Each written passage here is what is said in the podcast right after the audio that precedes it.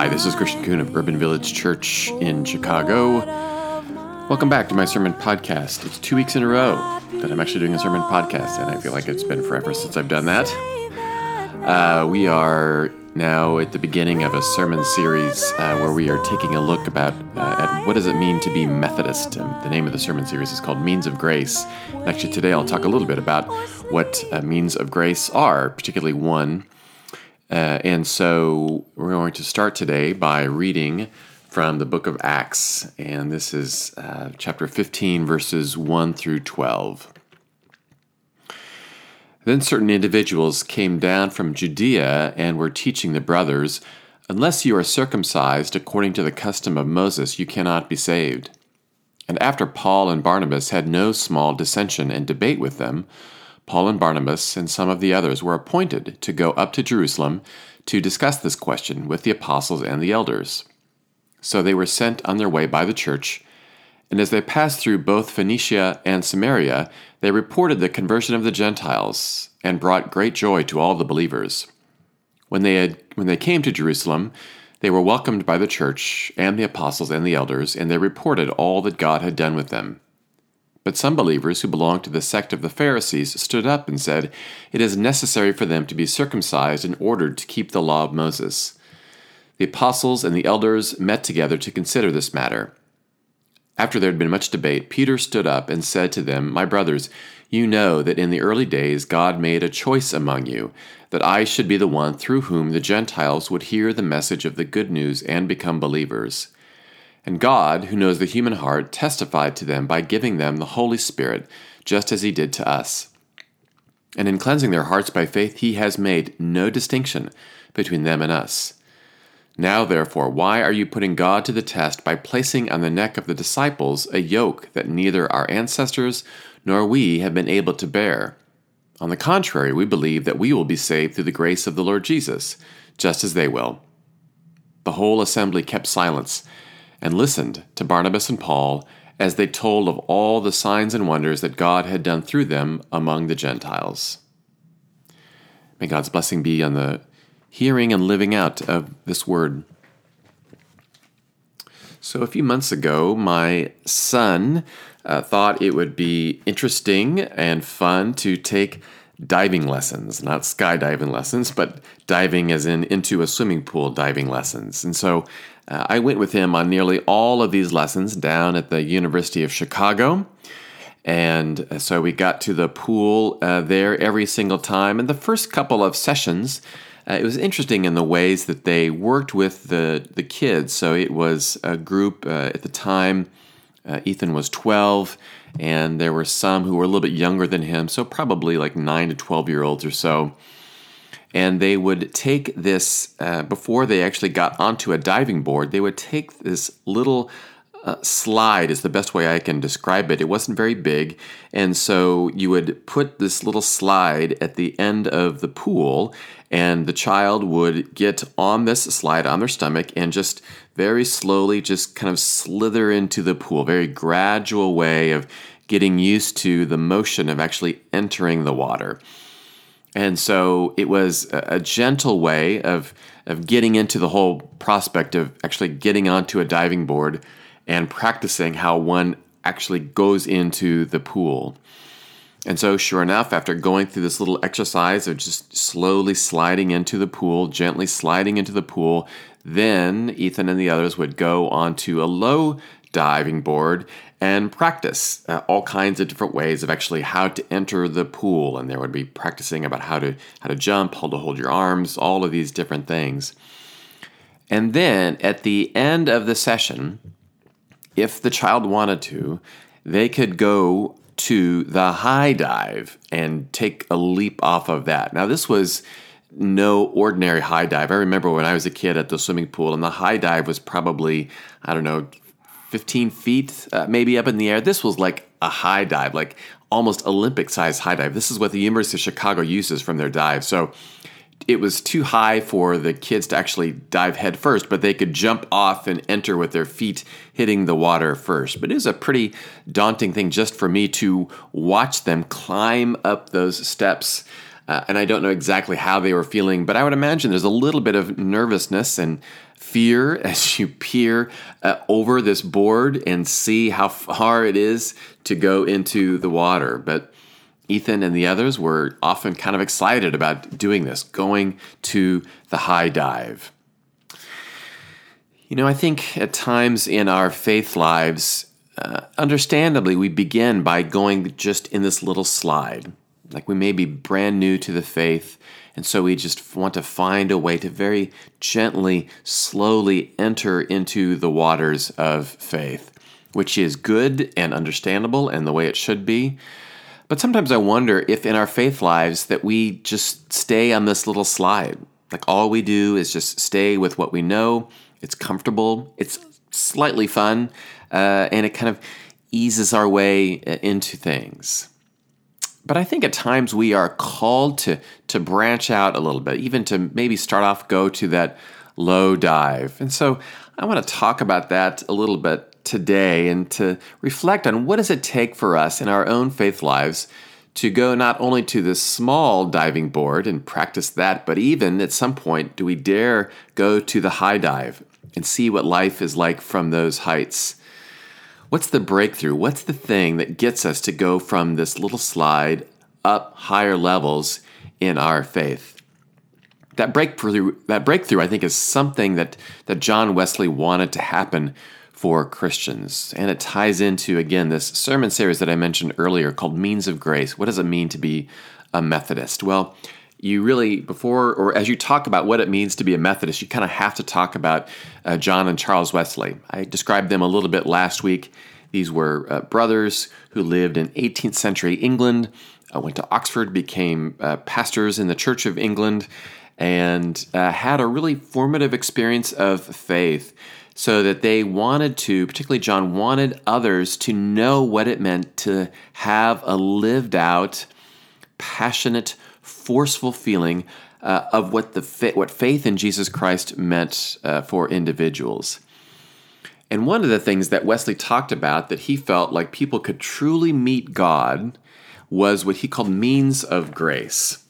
And the means of grace for Wesley were spiritual practices, and Wesley called them instituted, meaning these practices were ones that Jesus himself participated in, and he encouraged his followers to do so and to follow in his footsteps. These were things that Wesley believed that God would always be present. Now, at times we may not always sense God's presence, but as Christians, we believe that God can enter into our lives in so many varied in multiple ways, but these five, Wesley believed, were particularly important. These were the ones where we really felt like God was going to be present, that we would have the opportunity to truly be in God's presence. And the five were prayer, searching the scriptures, receiving the Lord's Supper, fasting, and conferencing. Now, it's that last one that we're going to focus on today because it is kind of uniquely Methodist. And at first you might think to yourself, what the heck does conferencing mean? You may think about going to a conference where you have lots of different booths at a big convention center and you get fun toys, little tchotchkes here and there. And that's not what this kind of conferencing was. Instead, it was fellowship. It was conversation. When Wesley, and here I'm quoting from a Wesleyan theologian named Kevin Watson, and he said that when Wesley referred to Christian conferencing, what we now call holy conferencing, he was referring to the kind of intimate and focused conversation about one's lived experience of God and pursuit of a saving and healing relationship with Jesus Christ. A kind of intimate and focused conversation about one's lived experience of God. And so for Wesley, he particularly thought it was important for Christians to gather together on a weekly basis. He would call these groupings bands or classes, and they would gather together weekly to discuss their experience of God, and in the process, they would become more sensitive to God's presence and work in their own lives. Wesley was so passionate about this, about the necessity of people gathering together and sharing from their heart, and of talking about this is what God is doing in my life. A key Wesleyan question was, how is it with your soul? Which is a really big question, kind of a daunting question. It's a question that we may want to stay away from, may not want to explore, but for Wesley, this was key for us to truly begin to dive in and deepen our own faith lives and get a sense of who God is and what God is doing. How is it with your soul? And to share that question with others in a consistent, constant basis. This kind of experience for Wesley was an important thing to note. And in fact, next week, this is a little bit of a preview of the sermon next week of what is now called the Wesleyan Quadrilateral. And we'll talk about what that means, that we know God through Scripture centrally, but also we know God through tradition and reason. And for Wesley, it was key to also talk about experience. For him, he loved reading spiritual biographies to see what is God doing in other people's lives.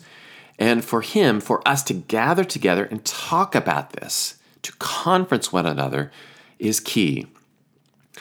We do this a little bit at Urban Village every single week during worship, and we call it testimony, where we are asking people to come up and share, what is God doing in your life?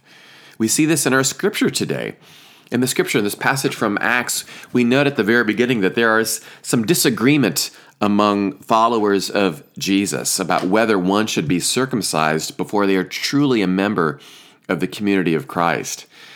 And a key element and part of this debate was testimony. We see this. So verses 3 and 4, so here are two men, Paul and Barnabas, and verses 3 and 4 say this, that these two individuals were sent on their way by the church, and they passed through both Phoenicia and Samaria, and they reported the conversion of the Gentiles, and brought great joy to all the believers.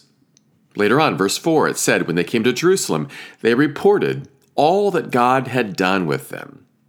They're talking about what God is doing in their lives. Verses 8 and 9, Peter is doing the same thing, saying, God, who knows the human heart, testified to them by giving them the Holy Spirit, just as he did to us. And in cleansing their hearts by faith, God has made no distinction between them and us. Peter's testifying here.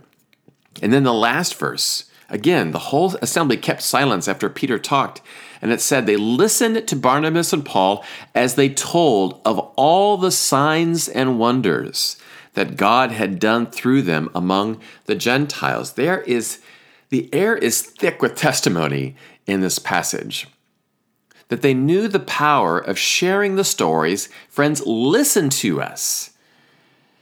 Don't just go to the law as you know it without seeing and experiencing what God is doing.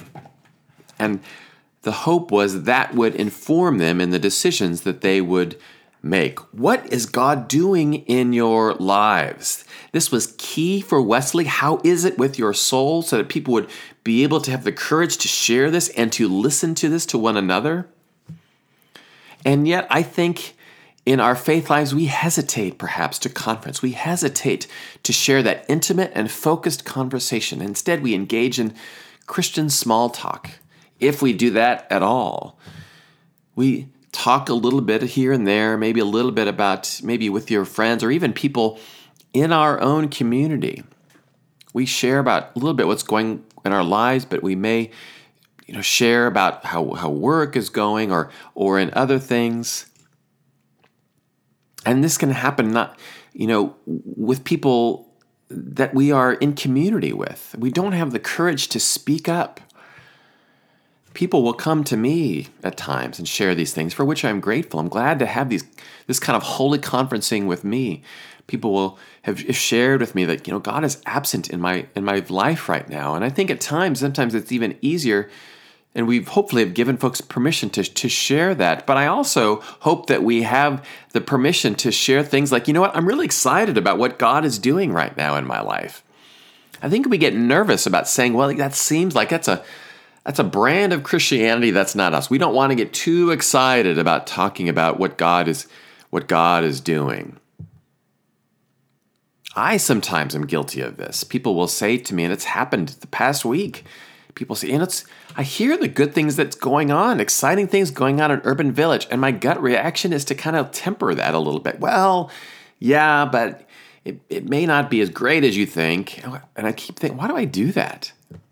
Why don't I say, you know what? God is doing something pretty remarkable. Let me tell you some stories about what's happening. I hesitate to have that kind of focused, intimate conversation about what God is doing in my life and in the life of others. So I hope that this can happen. This kind of holy conferencing can happen with us in a community, but it can also, having this kind of courage to take this to the next level in our faith, to go beyond just the little kiddie slide and the diving, but to actually go maybe to the low board, and dare we even begin to climb the steps to the high board. We can do this with friends, with people that we know. It can also happen with individuals with whom we disagree. Now that might seem really out there. Like that might seem like, have you ever seen the cliff divers? That might seem, or skydiving, and you may say, I am never going to do a faith skydive. To have this kind of conversation with somebody with whom I disagree theologically, that could never happen. And yet I think it can. This kind of holy conferencing, this kind of vulnerability and courage. I'm reading a really wonderful book right now that my dad gave me, written by an Irish writer and theologian and poet named Padraig O'Tama. And I highly recommend it. It's called In the Shelter.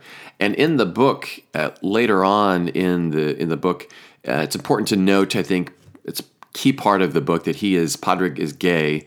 And so in the end of the book, he talks about that he was at a retreat, and he called it a retreat for Christian people who were uncomfortable or cautious or unsure how to engage with LBT people. And so as O'Tama writes, he says, the retreat went as was to be expected, which is to say it went on with carefully mediated steps where individuals take steps towards one another in tentative understanding. And I think this encapsulates so much of our conversation.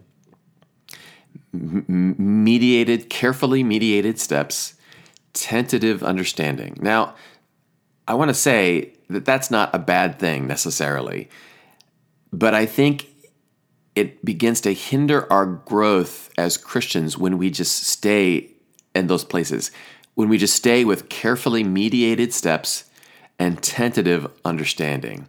So he goes on to describe in the retreat that at one point a man stands up and he described himself as a fundamentalist Christian. And I would imagine for many folks who are listening to this podcast, those can be trigger words, fundamentalist Christian, because you're wondering what exactly is this person going to say. But he described that this man stood up and he said this. He said, I have a question for the gay people in the room. Since we met together yesterday, how many times have my words bruised you?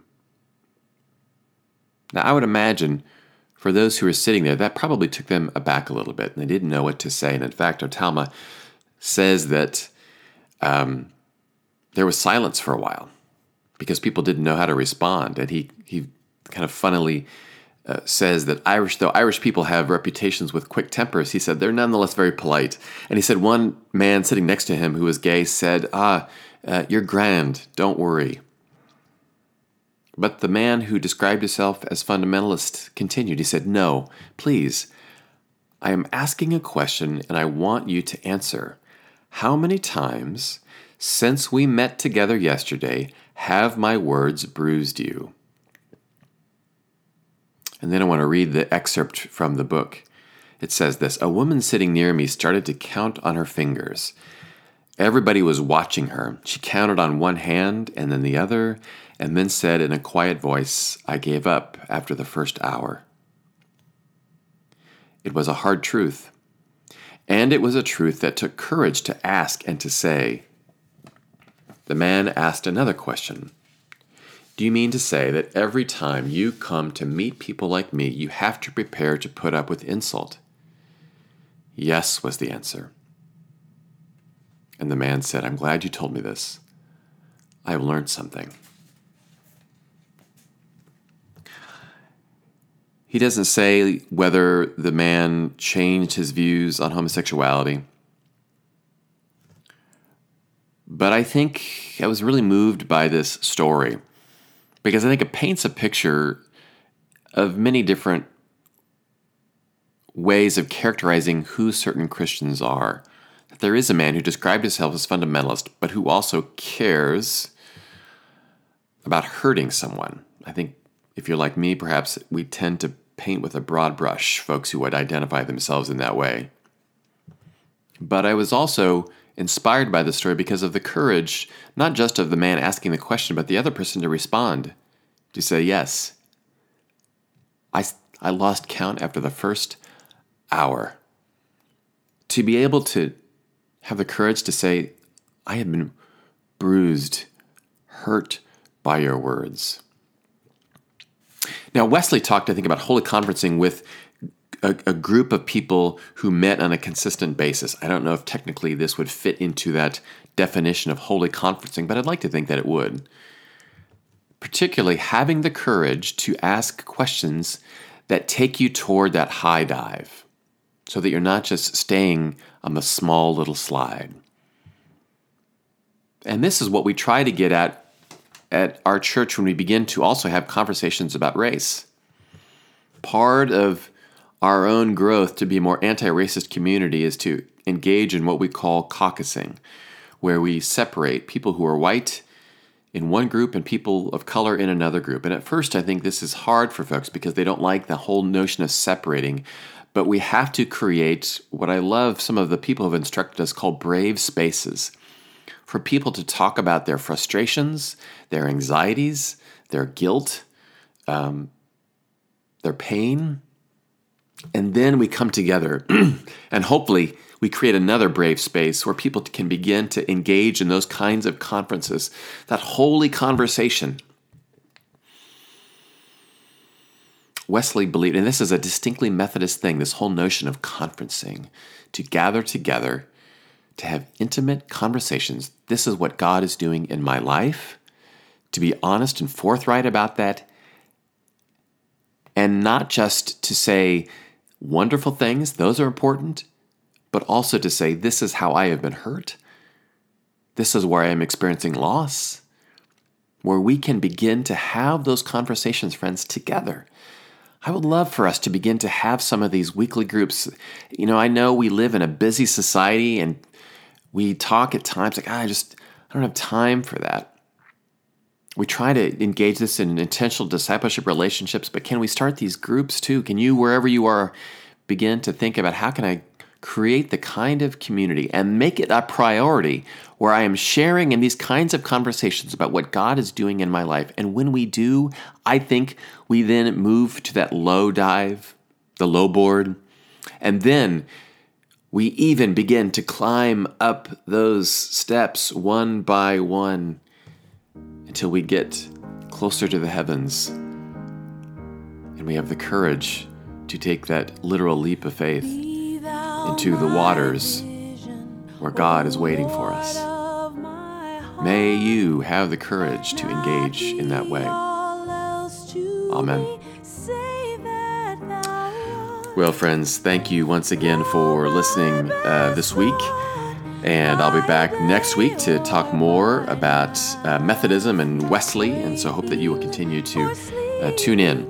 If you'd like to reach out to me, you can do so on email, chris@urbanvillagechurch.org, or Twitter @ChristianKuhn, or you can go to my website, which is christiankuhn.com. I just finally put up a new blog post this past week, and I'm hoping to put up another Failing Boldly podcast in the next few days, too. But until the next time, friends, may the peace of Christ be with you.